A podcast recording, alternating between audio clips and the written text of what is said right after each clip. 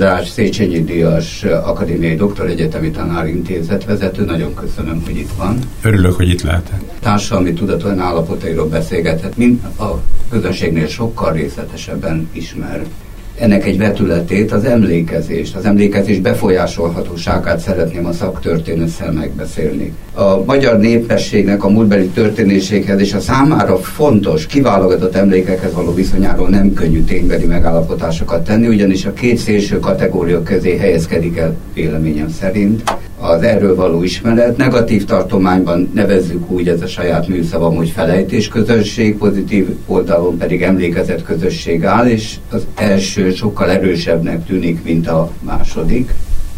Köztük rengeteg variáns van. Nem tudni, hogy van-e Európában még egy olyan nemzeti tudattal rendelkező közösség, amely 150 évben bármilyen komoly, mindenki által elfogadott közösségi siker tényleg magának van, sőt, a mögöttünk álló Kádár korszakot, vagy az elmúlt 20 egy néhány évet is kezdik kitörölni az emlékezetéből. Hogyan állunk ebben a kérdéssel, erről beszélgetnék Erő Andrással. Az első kérdés az, hogy szaktörténész véleménye szerint történész szakma, az erre hivatott tudomány feldolgozta-e kellő részletességgel a 20. századot, tehát elérhető a közösség számára mindaz, amit erről a századról például tudnunk kellene. Mindenesetre én is örülök, hogy itt lehetek, és köszöntöm a civil rádió nem ismert számú hallgatóját.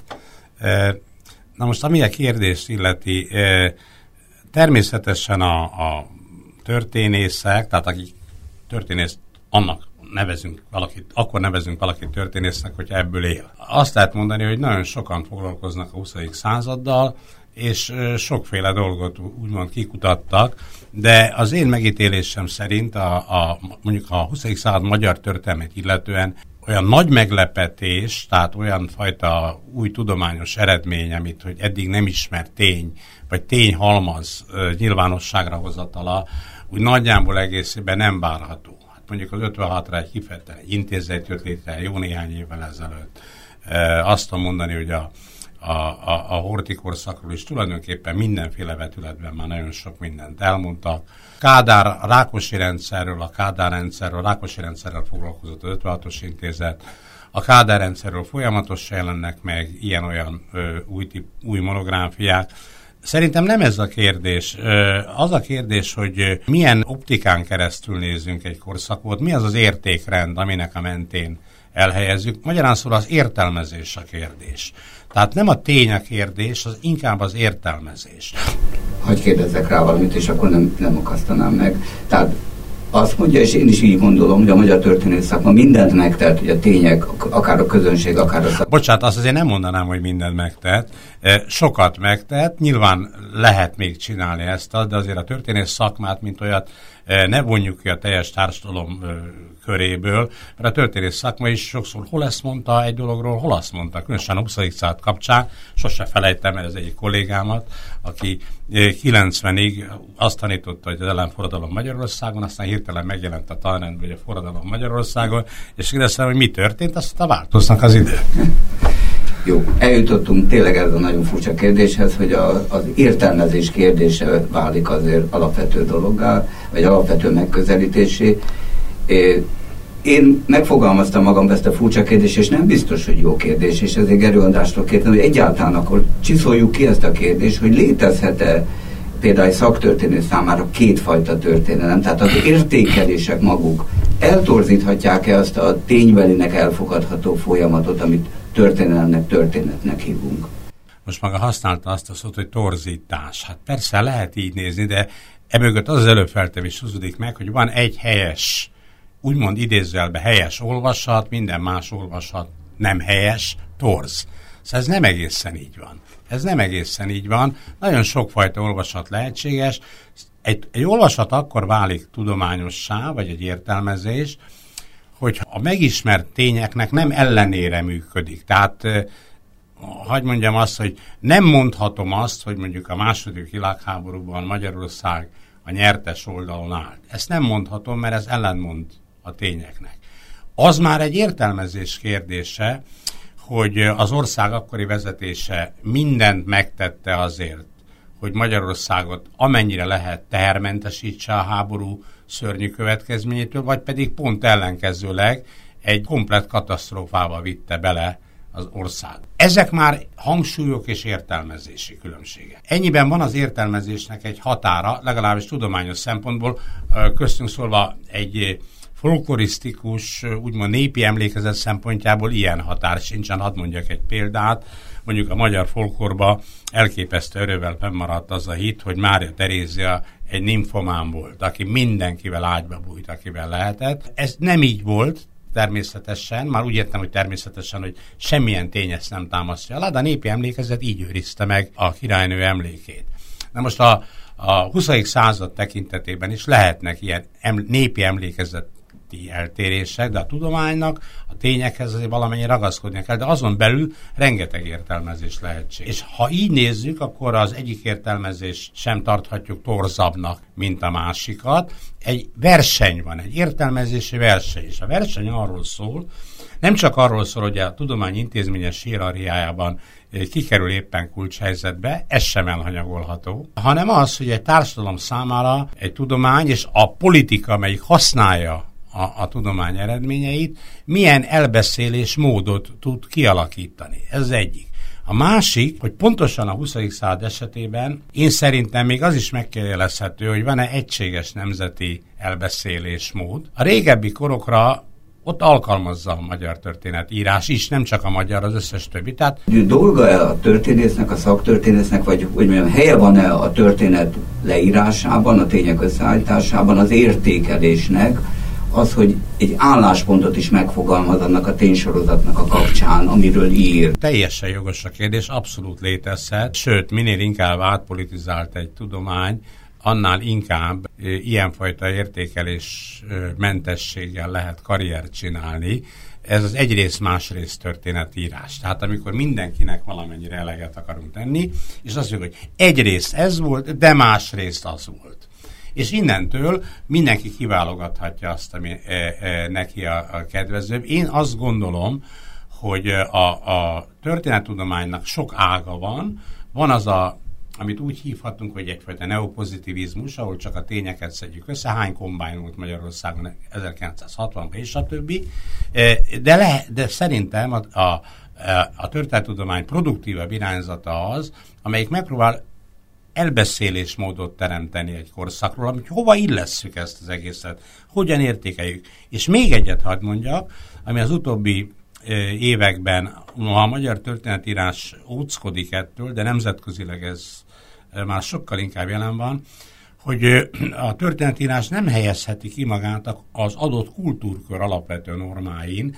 nevezetesen a, az, a, ezen a zsidó-keresztény kultúrkörön, amit Európának hívunk, ami annyit jelent, hogy a történetírás az alapvető kulturális normák, pontosabban azok megsértése tekintetében szerintem morális minősítéseket is megengedhet magának. Ez látszólag távol áll egy 19. századi tudományfelfogástól, de miért ne lehetne azt mondani, hogy, hogy mondjuk egy rezsim bűnös, vagy egy rezsim bűnt követett el az állampolgáraival szemben? Szerintem teljesen legitim. Oda szeretnék eljutni ennek a beszélgetés során, hogy a történelem és különböző értékelésű és különböző ténysorozatokból bemutatott történelem a magyar közösségképződés szempontjából hogyan jelenik meg a össznemzeti tudatban, és akkor egy kicsit szélesebben kérdezve, valaha évekkel ezelőtt rettentesen hatott rám az Annál Lékő egyik vezér alakjának, Brodelnek a Franciaország identitása című könyve, ahol hihetetlen aprólékos sziszifúzi munkával összeállította a régiók, az utak, az infrastruktúra, a vásárok, stb. történetét,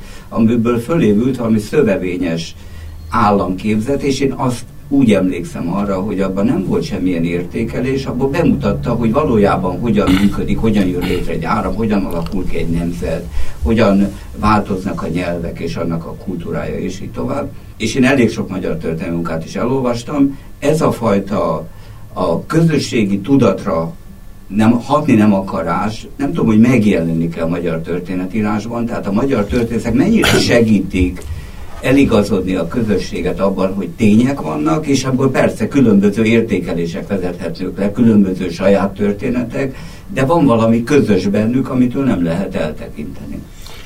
Hát nézze, ezzel, az a, ezzel a kérdéssel az a probléma, hogy én általánosságban ezt nem tudom sem megerősíteni, sem megcáfolni, mert ugye a magyar történeltudomány is nagyon sokféle emberből áll össze, sokféle attitűddel, sokféle személyes érdekeltséggel, mert nehogy azt higgyük, hogy a tudományban van, annak semmi személyes érdekeltsége nincs semmibe. Tehát nem, nem steril a szűzekről van szó.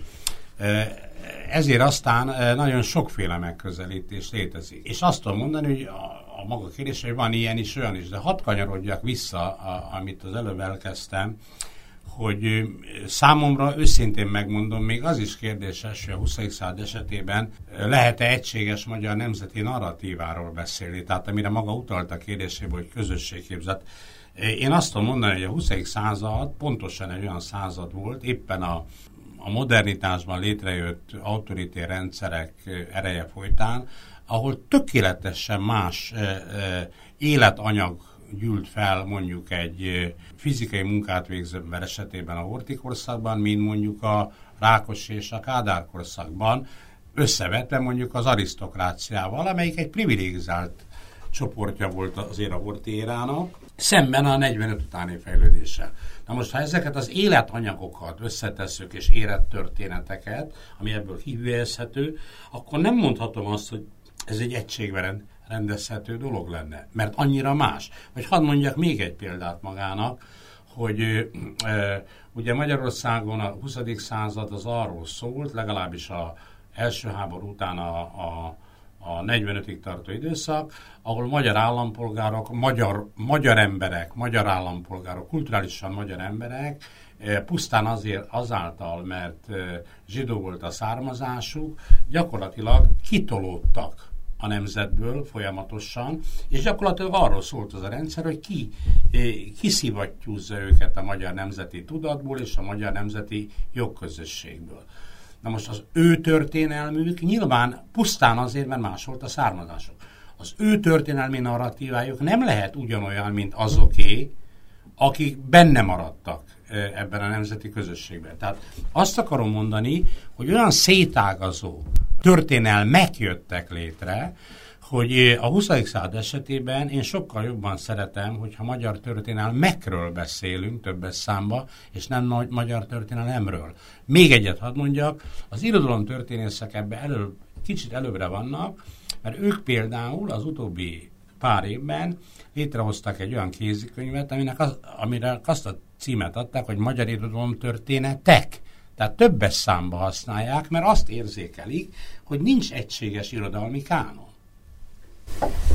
Ezt én teljesen elfogadom, és teljesen megértem, és az, hogy, hogy sok magyar történet van, vagy sok magyar történelem van, hát azt mindenki a maga területen a saját bőrén érzi, tehát, tehát valószínűleg egy csomó dologban egyáltalán nem is érthetjük meg egymást, mert egészen másról szól a mi életünk. Viszont azt gondolná az ember, hogy lehetséges például a 20. század történeteiben olyan közös pontokat megtalálni, ahol viszonylag egységes közösségi álláspont hozható létre, és mondok példákat.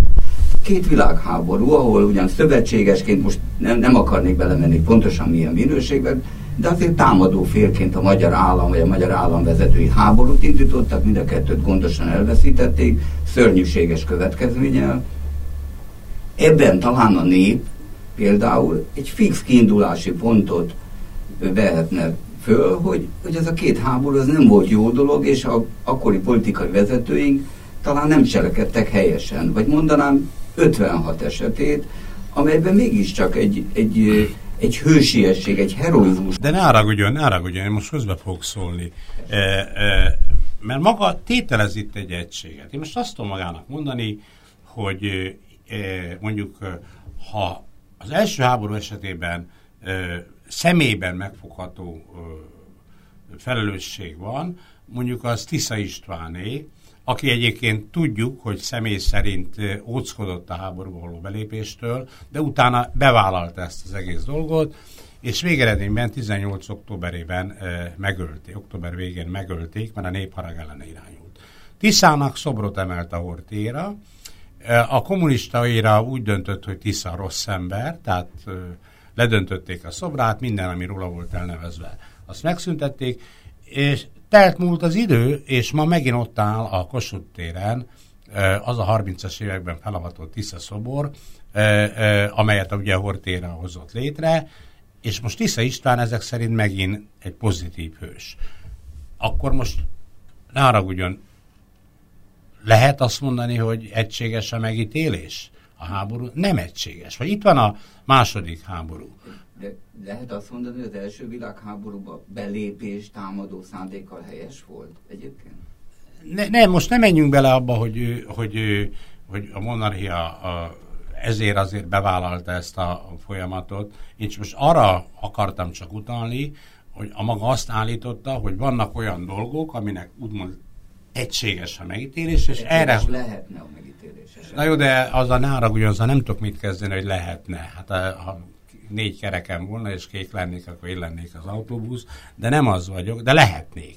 Tehát a második háború esetében azt tudom mondani magának, hogy nézze meg, hogy 2010-es évektől egyre elő, felerősödött ebben, micsoda rehabilitációja indult meg a Horti érának, Érti? Tehát egyre több pozitívumot mondanak el róla, sőt, bizonyos politikai attitűddel bíró csoportok szobrot állítanak ö, ö, Horti Miklósnak. Aki azért akárhogy is nézem, ha más nem veszek, megpróbálta, nem megpróbálta, meg is tette, átadta a hatalmat mondjuk a magyar történelem egyik legvéresebb rezsimjének, a, a szálasi rezsimnek.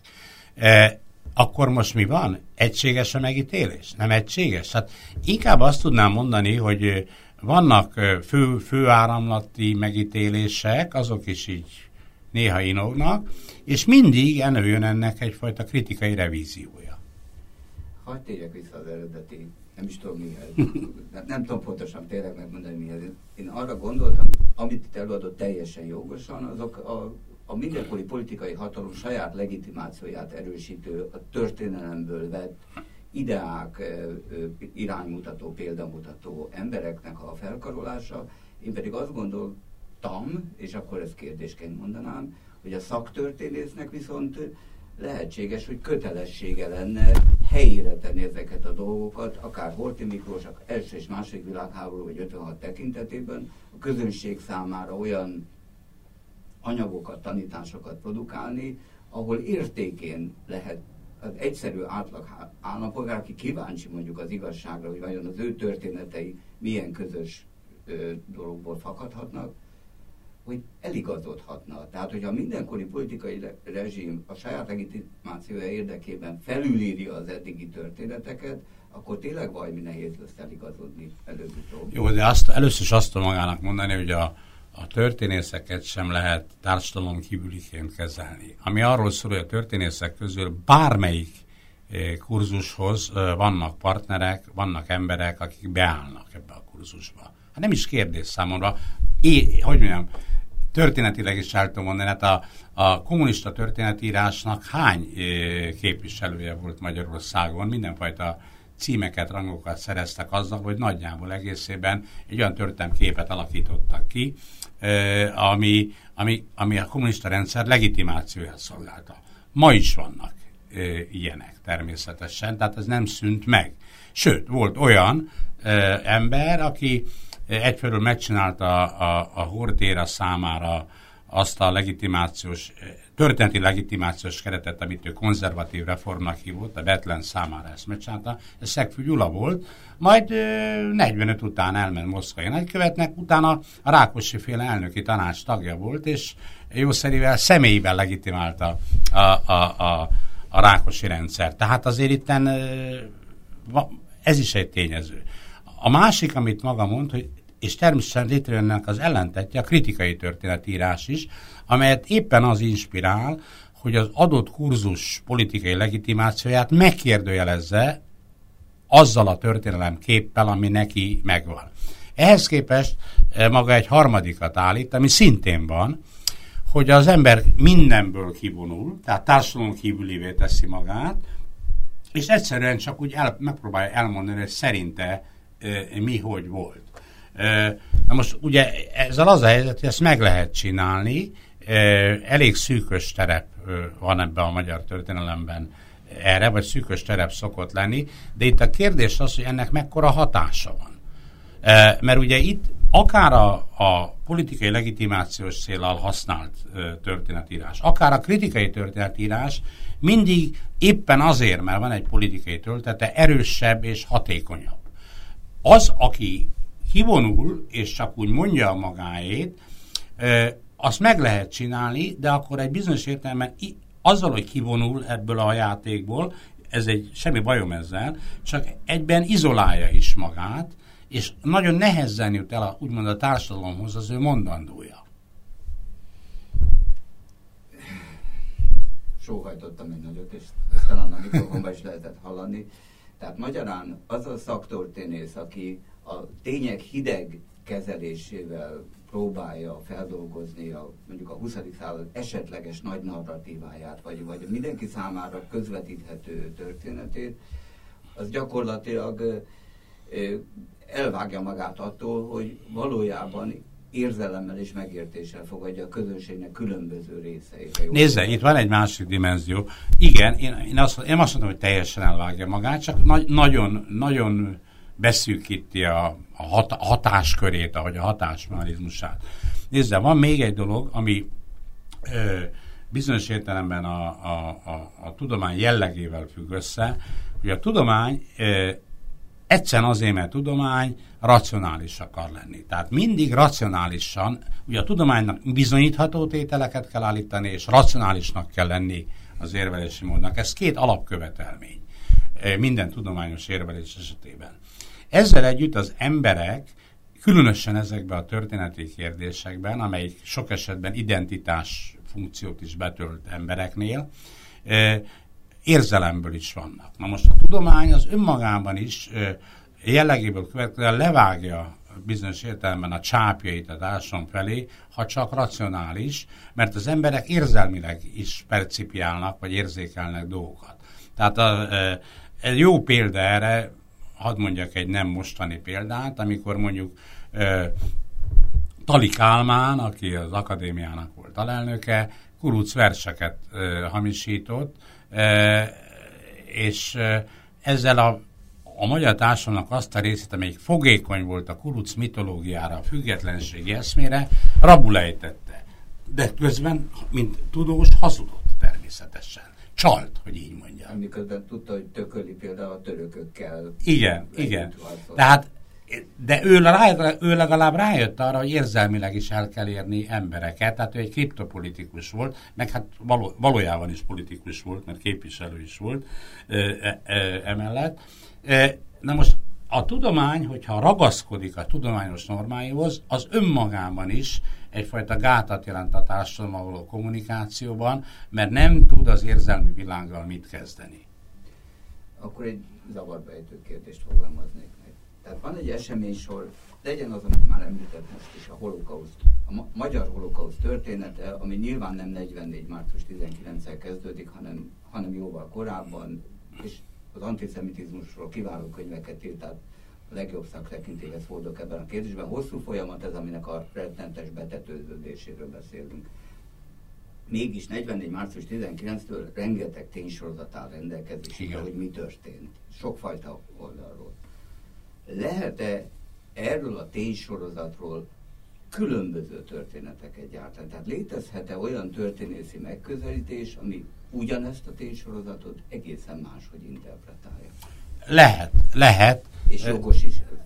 Azt nem állítom, nem tudok elvonatkoztatni attól, hogy én én vagyok, tehát Igen. nem tudok teljesen kívül kerülni magamon, de hát nem mondhatom mindegyikre, hogy jogos, mert nekem is van egy elgondolásom erről de lehet többféleképpen interpretálni. Hadd mondjak két szélsőséges interpretációt.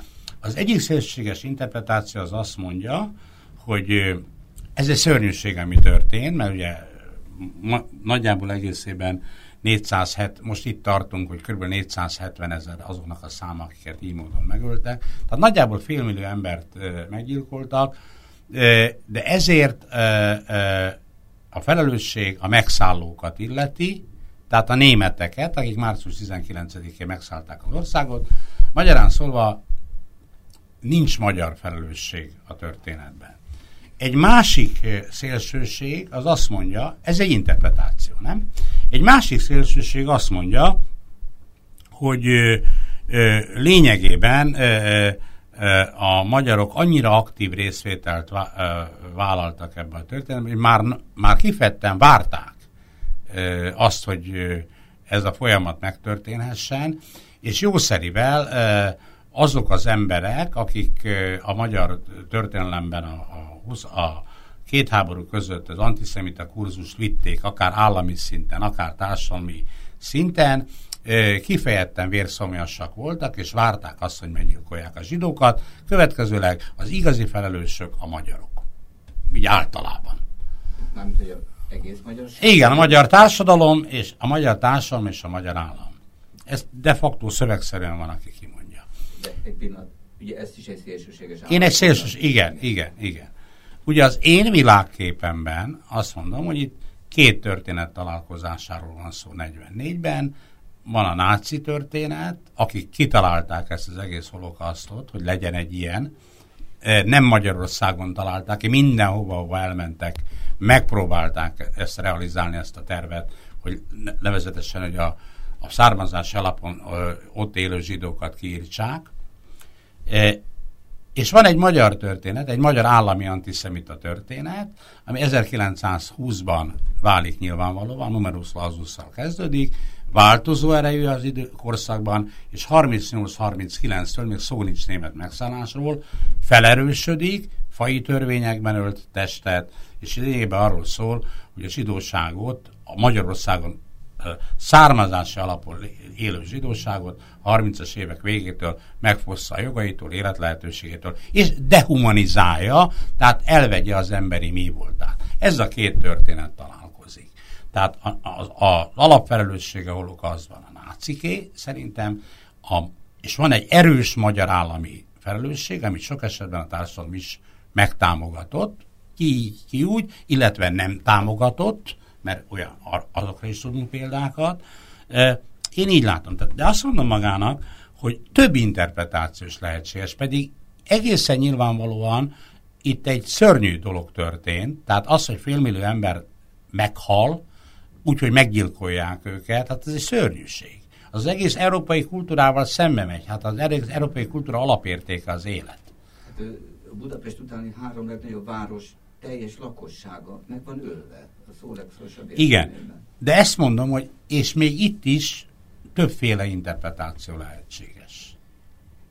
É, ugye avval kezdtük a beszélgetésünket, vagy legalábbis én arra szeretném kifutatni, hogy előjöhet el az a korszak, van-e arra esély, hogy egy emlékezett közösség alakuljon ki? Mert egyébként én azt gondolom, hogy a magyar társadalom polgári társadalommal való átalakulásának az egyik gátja, hogy nincs emlékezett közösség, tehát annyira apró saját egyéni történeteink, mitoszaink rabjai vagyunk, hogy, hogy nem, nem is tudunk a másik felé bizalommal fordulni, hiszen teljesen egyedi a múltunk. Tehát apró kis történet szigetecskék úsznak a nagy magyar óceánban, és ezért természetesen ez rettenetesen ideális vágy. Nagyon jó volna, bizonyos dolgokban nagyon fontos, érzelmileg is feldolgozható dolgban emlékezett közösséget létrehozni. Tehát visszatérve az holokauszt kérdéséhez, tehát az, hogy 500 ezer embert meggyilkoltak, magyar embert meggyilkoltak, és, és közel egy millió embert teljesen jogfosztottá tettek, és el, kiforgatták minden vagyonából, ez egy olyan tény, amely mentén soha nem hozható létre emlékezett közösség. Én nem állítom, hogy soha, mert olyat nem mondunk, hogy soha, hogy elvi alapon sem mondunk, mert azért, mert történetben valami nem történt meg, attól hogy megtörténhet egyszer, és fordítva, ami megtörtént, abból nem következik, még egyszer meg fog történni. Nem, szerintem persze mindenféle lehet. Ebben az esetben azt tudom magának mondani, amire előbb beszéltem, hogy nem biztos, hogy egy nemzeti történelem van. Tehát nem biztos, hogy egy emlékezett közösség van, és lehet, hogy át kéne egy kicsit ö, gondolnunk ezt az egész emlékezett közösség fogalmat, és azt mondani, hogy emlékezett közösségek vannak, és előbb-utóbb azt a formát kell megteremteni, hogy ezek hogy tudnak egymással harmonizáltan együtt élni. Tehát lehet, hogy ez lenne inkább egy intellektuálisan is, és egyébként társadalom is vonzó feladat, mert én inkább azt mondanám, hogy nem véletlenül van az, hogy ezekben nemzeti elgondolásokban mindig szerepe van az eredet mitosznak, mert az olyan rég volt már, hogy ott lehet valami közösséget csinálni. Ez se jön be mindig egyébként, mert nem mindegyik olasz gondolja úgy, hogy Romulus és Rémus, meg a farkas, hogy ettől lesznek ők olaszok, vagy man, mint hogy a római birodalomtól származtatják mondjuk, magukat. Mondjuk Mussolini így gondolta. Igen, mondjuk Mussolini így gondolta. Nem minden magyar gondolja úgy, hogy a rénszarvas, a hunor és magor az, az neki bármit jelent. És sokkal inkább azt tudom mondani, hogy egy emlékezett közösségben inkább az a fontos, ami nem is emlékezett, hanem a kulturális kódok együttese. Tehát mondok példákat. Nem véletlenül lettek himnuszok. A himnusz például egy olyan tipikusan kult, kulturális, olyan kulturális kód, amelyik minden magyarnak hívószó. Most le, lehet, hogy valaki imádja, lehet, hogy valaki tartózkodott, de mégis csak egy identitás hívószó. Tehát az, hogy Isten áld meg a magyart, ezt minden magyar iskolás megtanulja, minden magyar ember tudja, ettől ők egyfajta közösség, egyfajta vagy valós, vagy nem valós, de mégiscsak közösségképző erőként működik a dolog. Itt van a, a másik, a nyelv, ami, ami az, az, az egyik legfontosabb dolog. Tehát azt, az emberek látszólag legalábbis, legalábbis eljátszák, értik egymást. Valójában sokszor nem értik egymást, hiába ugyanazt a nyelvet beszélik, de mégis a, a közös nyelv az egy, az egy nagyon erős cementező erő. Ugyanígy ezekben a kulturális kódokba illeszkedik bele mondjuk a nemzeti zászló. A pir- meglátom a piros, fehér, zöld, akkor tudom, hogy a magyarokról, tehát ebben a sorban a magyarokról van szó. Vagy, mit tudom más nemzetek zászlóinál. Tehát én azt gondolom, hogy a közös emlékezet az egy sokkal amorfabb kategória, mint a kulturális kód, e, és a kulturális kódok az sokkal hatékonyabban működnek, mint a közös emlékezet. Akkor lenne egy kicsit hosszasabb kérdésem, amit egy pici-pici adomával készítenék elő. Ugye Magyarország látszólag teljesen ketté szakadt, de valójában több része szakadt, és akkor most ilyen szörnyűséges szociális mérétegi problémában nem menjünk bele. Én próbálkoztam mindenfajta a lelkemhez közel álló emberrel, akit jobboldaliként könyveltem el, vagy ő elkönyvelt engem valamiért baloldaliként, egyetérteni a, a mai napi tények ismeretében, tehát hogy milyen következtetéseket vonunk le azokból a történésekből, ami nap mint nap különböző híradásokban, de mondjuk egységesen velünk szembe jönnek. És az derült ki számomra, hogy ugyanabból a tényből egészen más következtetéseket von le az illető, mert egészen más történetekben, egészen más emlékezett közösségben nőtt föl. Igen. Tehát számára a mai valóság interpretálása az tulajdonképpen nem úgy, egyáltalán nem úgy működik, mint az enyém, mert, mert én is egy más történetben nőttem föl. És én nem gondolnám, hogy nekem van igazam, és hogy, hogy, hogy csak az a jó megoldás, ami nekem van, de az, hogy nem vagyok képes emberekkel és embercsoportokról beszélek itt már, egymást megérteni, mert annyira más a történelem átélési módja a különbözőknél, ez azért ez egy szörnyűséges társadalmi csapda, nem? De nem, én pont a, ne arra azt mondom, ha az én logikám mentén haladunk, és abból indulunk ki, hogy nemzeti történelmek vannak, és nem, nem egy nemzeti történelem, akkor ez nem csapda, akkor ez pontosan az ellenkező, ez arról szól, hogy mindegyik emlékezett közösség, vagy, mert, mert mi az, hogy emlékezett ebben az értelemben? Az, hogy mondjuk a maga család történeteiben vannak olyan pontok, ami másokéval közös egyébként, és ezt, ez, ez ad ki egy közösséget. Fél szavakból értjük egymást, ugyanilyenféle történethez tartozó emberekkel. Más embereknek más fél szavakból megérthető történetük van. Én azt mondom, hogy abban a pillanatban, ha mi ezt egységesnek akarjuk tekinteni, akkor, akkor jön az, amit maga mond, hogy szörnyűséges, csapdahelyzet, nem kell egységesnek tekinteni. Nem kell. Egyáltalán nem kell. Azt kell mondani, és nagyon büszkének kell lenni a saját történetem, ami nagyon különbözni tud más, más emberek történeteitől, és azt mondja, igen, ez az én történetem, én ebből vezetem le önmagamat, e, ez az, amiben én megfogalmazom a világképemet. Más-másba. A dolog abban áll, hogyha elfogadjuk azt a tételt, hogy több ilyen, több történet van jelen, és ezek egyenrangú történetek, nem a számosság teszi őket erősebbé vagy gyengébbé, mert egy erős kisebbségi csoportnak is lehet olyan meghatározó történet, ami a többség világképét erősen befolyásolja. Tehát ha nem számosságba tekintjük, hanem egyenrangúságba ezeket a történeteket, akkor az egész magyar nemzeti emlékezet egy színes kaleidoszkóp lesz, egyenrangú színek halmazából áll össze. Itt már csak az a kérdés, hogy ezt tudjuk-e harmóniába rendezni, vagy nem. Lehet, hogy nem. Lehet, hogy még el kell telnie x időnek, hogy sikerüljön. Lehet törekedni arra, hogy sose rendeződjön harmóniába, azt már problémának érezném. Mert azért valami megbékélésre szükség van. De lehet törekedni erre a harmóniára, csak azt kell tudnunk, hogy eltérő színeink vannak. Tehát nem kell a vörösnek a barnával kibékülnie. Nem kell összekeveredni és valami új színányalatot létrehozni. Egyik vörös, másik barna, harmadik sárga, negyedik kék, mit tudom én, bármi. Jelenítse meg magát.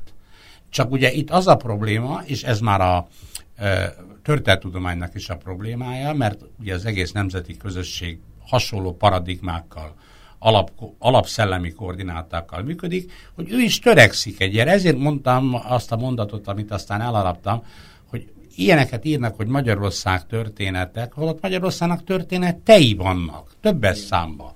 Nincs Magyar... Lehet, hogy nincs Magyarország történet. Egy Magyarország történet. E, ha így gondolkodunk, akkor nem áll fenn ez a dilemma, amiről maga beszél. Ha viszont úgy gondolkodunk, hogy van egy Magyarország történet, és engem vagy bele lehet szuszakolni, vagy nem, akkor, akkor viszont előáll ez a probléma. É, megértettem, és egyébként amit említettem, ez a Broder könyv is azt mondja, hogy nagyon sok Franciaország van, és a francia identitás is egy hihetetlenül sokszínű kaleidoszkóp. Ugyanezt mondja egyébként, és mondjuk mindenfajta tényekkel levezetve. Hagy térjek vissza ahhoz, amiben nagyon, ön nagyon a szakma elismert tudósa a polgárosodás folyamatához. Ugye a beszélgetésünkből az én oldalamról kitűnik, hogy én nagyon szeretném megértetni magamat másokkal, és nagyon sok minden akadályoz ebben sajnálatos módon, hogy ezt megtehessem, holott nem gondolnám, hogy igazam van, csak ki akarnám beszélni ezeket a különböző történeteket. Én azt gondolom, és ezt kérdésként gondolnám, akkor a véleményét kérem, hogy 1914-el az első nagy háborúval a magyar polgárosodás folyamata, ami azért már 20-30-40 éve körülbelül elég intenzíven beindult, az rettenetesen megtört, és mind a mai napig nem igazán állt helyre. Különböző 20. századi nagy történetek, első és második világháború, kivándorlások, üldözések, Rákosi korszak, mindenféle történt, aminek, ami megakasztotta a polgárosodást, de hát ez nyilván sokkal jobban tudja. A mai kibeszéletlenségi kudarcunknak, a mai egymás felé közelítési lehetetlenülésnek nem oka az, hogy a magyar polgárosodás azon a szinten, legalábbis amit én gondolok, befagyott, amit 1914-nek hívunk. Hát nem, őszintén megmondom, minél többet foglalkozom ilyen dolgokkal, annál kevésbé tudok definitív válaszokat adni.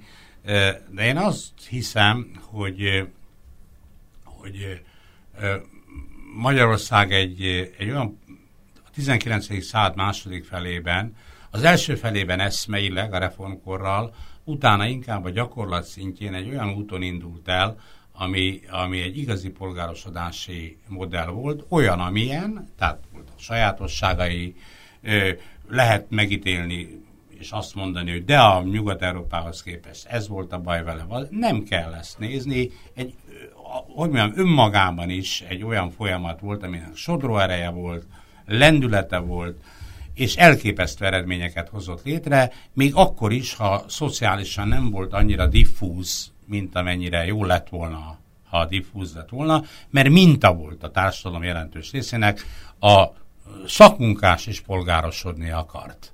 E, és a cselédlány is polgárosodni akart, és az operettek világa részben arról szól, hogy hogy még egy szórakoztató kultúra is ezt a polgárosodást mintának tekintette a személyek, az egyes emberek számára.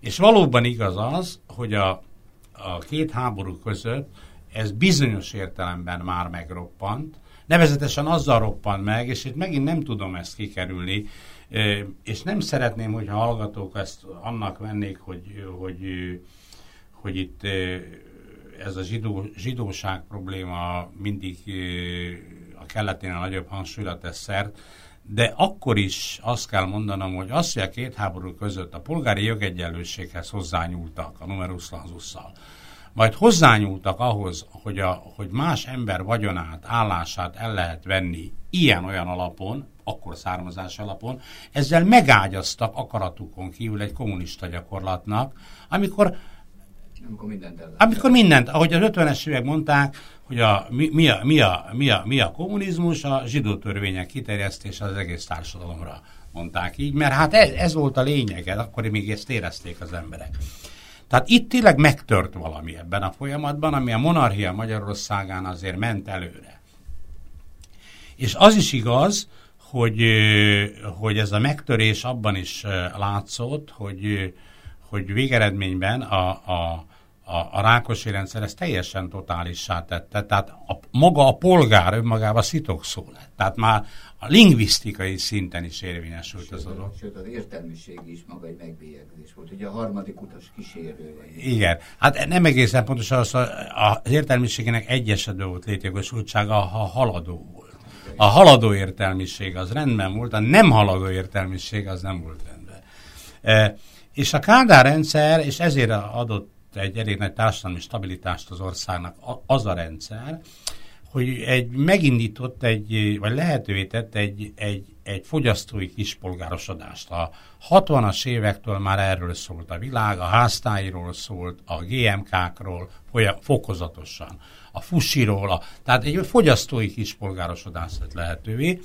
És jött a demokrácia időszak, amikor mindenki azt gondolta, hogy ez a polgárosodás belendül, és azért azt látjuk, hogy egy csomó kiábrándult hang tanúskodik erről, hogy nem váltotta be ezeket a reményeket, ahelyett, hogy egy tömeges, hogy a, kis, a, magyar, a tömeges magyar kispolgárság, a Kádár rendszer tömeges kispolgársága elindult volna egy középosztályosodás felé, még inkább szétszakadt társadalmilag az ország, van egy vékony középosztály, van egy szintén vékony, mert nem is lehet vastag, gazdag réteg, és egy nagy, nagy tömegében deklasszálódó, ö, őket hívjuk szegényeknek leginkább. Olyan réteg, amelyiknek van fedél a feje felett, még enni is tud valamit, de a fedél az időnként beázik, és az ennivaló az pedig esetében pedig a hónap végére mindig elfogy a pénze.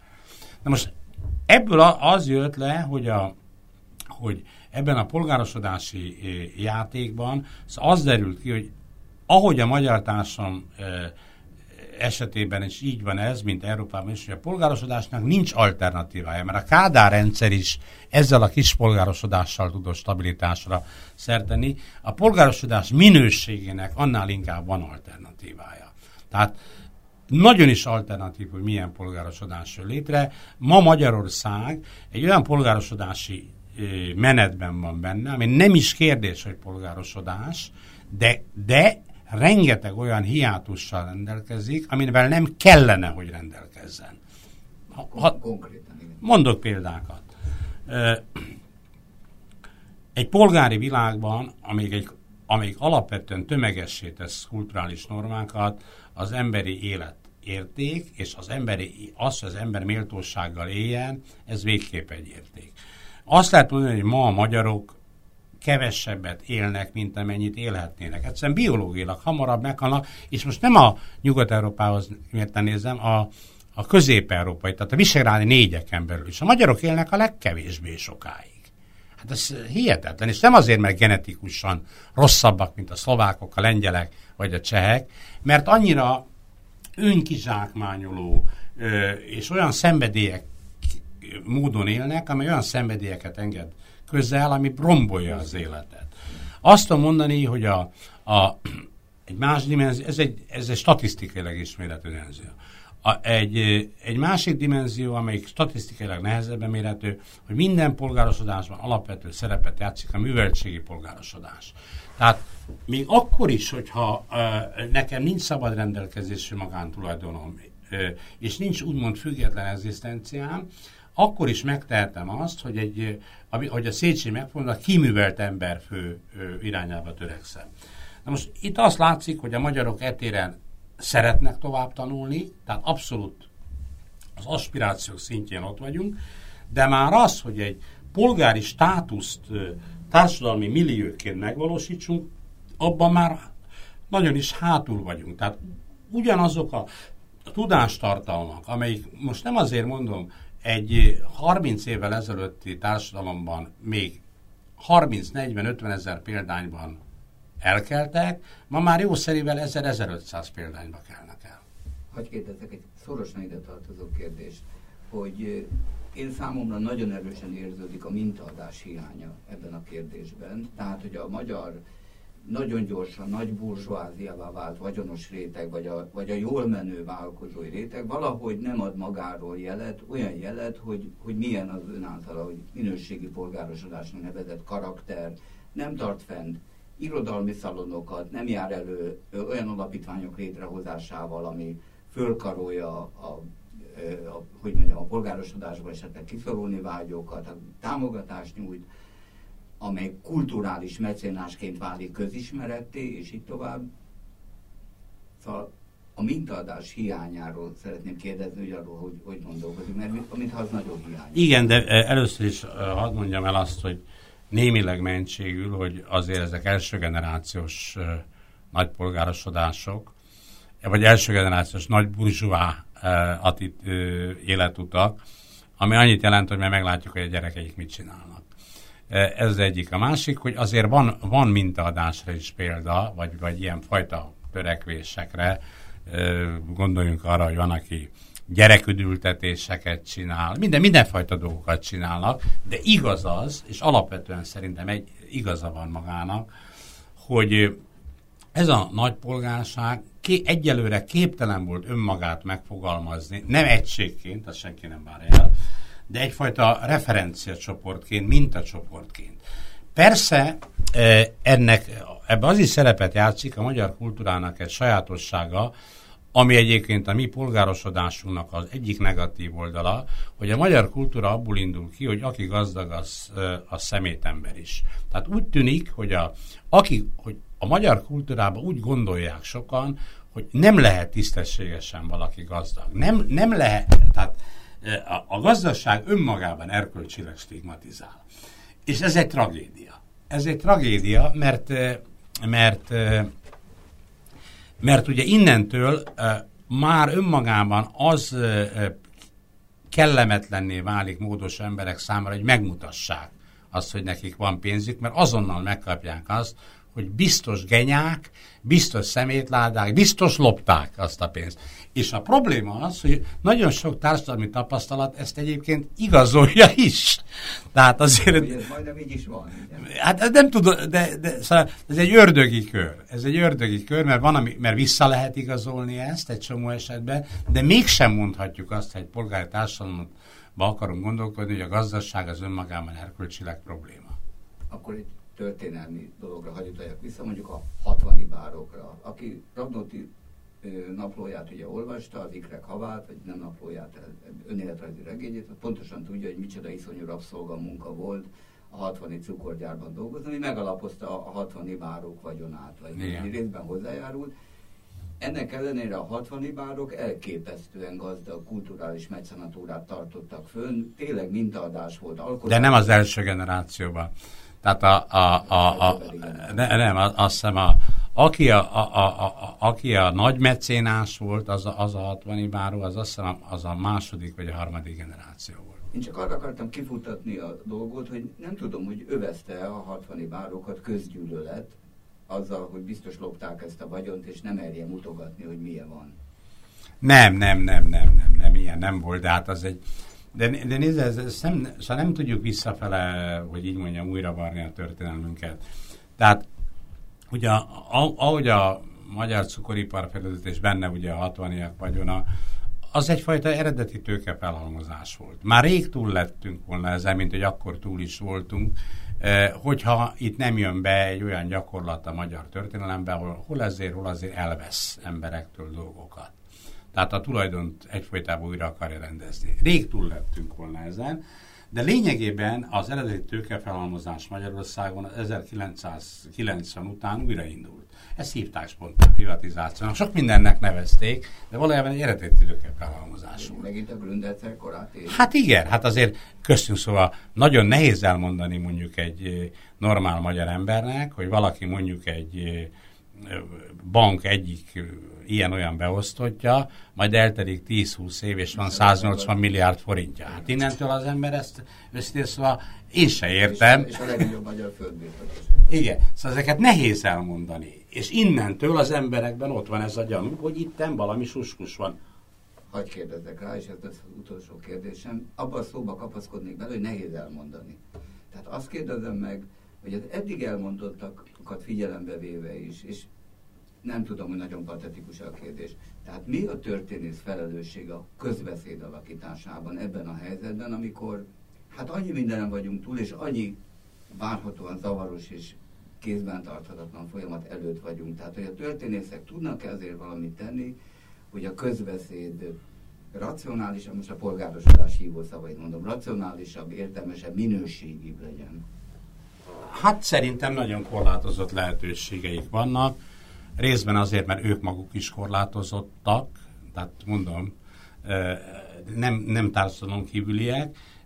Részben azért, mert a társadalom sok esetben nem akarja meghallani adott esetben racionális beszédet. De én mégis azt mondom, hogy és ez nem csak a történészekre vonatkozik, hanem szerintem mindenkire, aki bizonyos értelemben a fejével keresi a pénzt, tehát a fejével él, vagy a fejével próbálja egy társadalom dolgait kezelni, hogy szóval a felelősség az abban áll, hogy az ember a saját legjobb tudása szerint, tehát nem, a, nem az egzisztenciális érdekei mentén, mert mindannyiunknak van, a saját legjobb tudása szerint egy adott köztologban, mondjuk a történelem tekintetében orientálni próbálja a közgondolkodást, és nem dezorientálni. És itt fontos a tények tisztelete, tehát nem lehet, továbbra is állítom, nem lehet olyan interpretációkat megengedni, ami alapvető tényeket felülír, vagy úgy, úgy csinál, mintha azok nem lennének. És ezen belül persze sok variáció lehetséges még, de mégis én, én azt gondolom, hogy ha őszinte hittel az ember ö, orientálni akar, és nem tudottan dezorientálni pénzért, egyéb ilyen-olyan egzisztenciális kötöttségekért, akkor már valamit tettünk.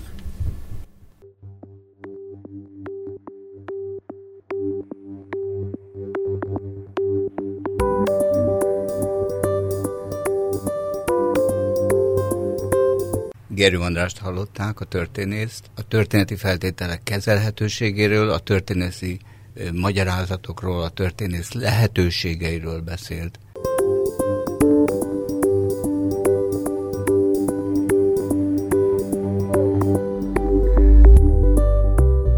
A Tükörcserepekből az egészet című társadalompolitikai műsorfolyamunkat hallották, amely minden héten a szokásos időben kopogtat be a civil rádió hallgatóihoz. E beszélgetések téma kiváló szakértői segítségével áttekintést adnak a magyar társadalmunk leglényegesebb aktuális kérdéseiről. Legközelebb egy hét múlva találkozunk, ígérem, akkor is egy nagyon izgalmas lényegre törő beszélgetés keretében. Búcsúzik a műsorfolyam szerkesztője és mindenkori beszélgető társa Fehér József, hallgassák a civil rádiót, érdemes.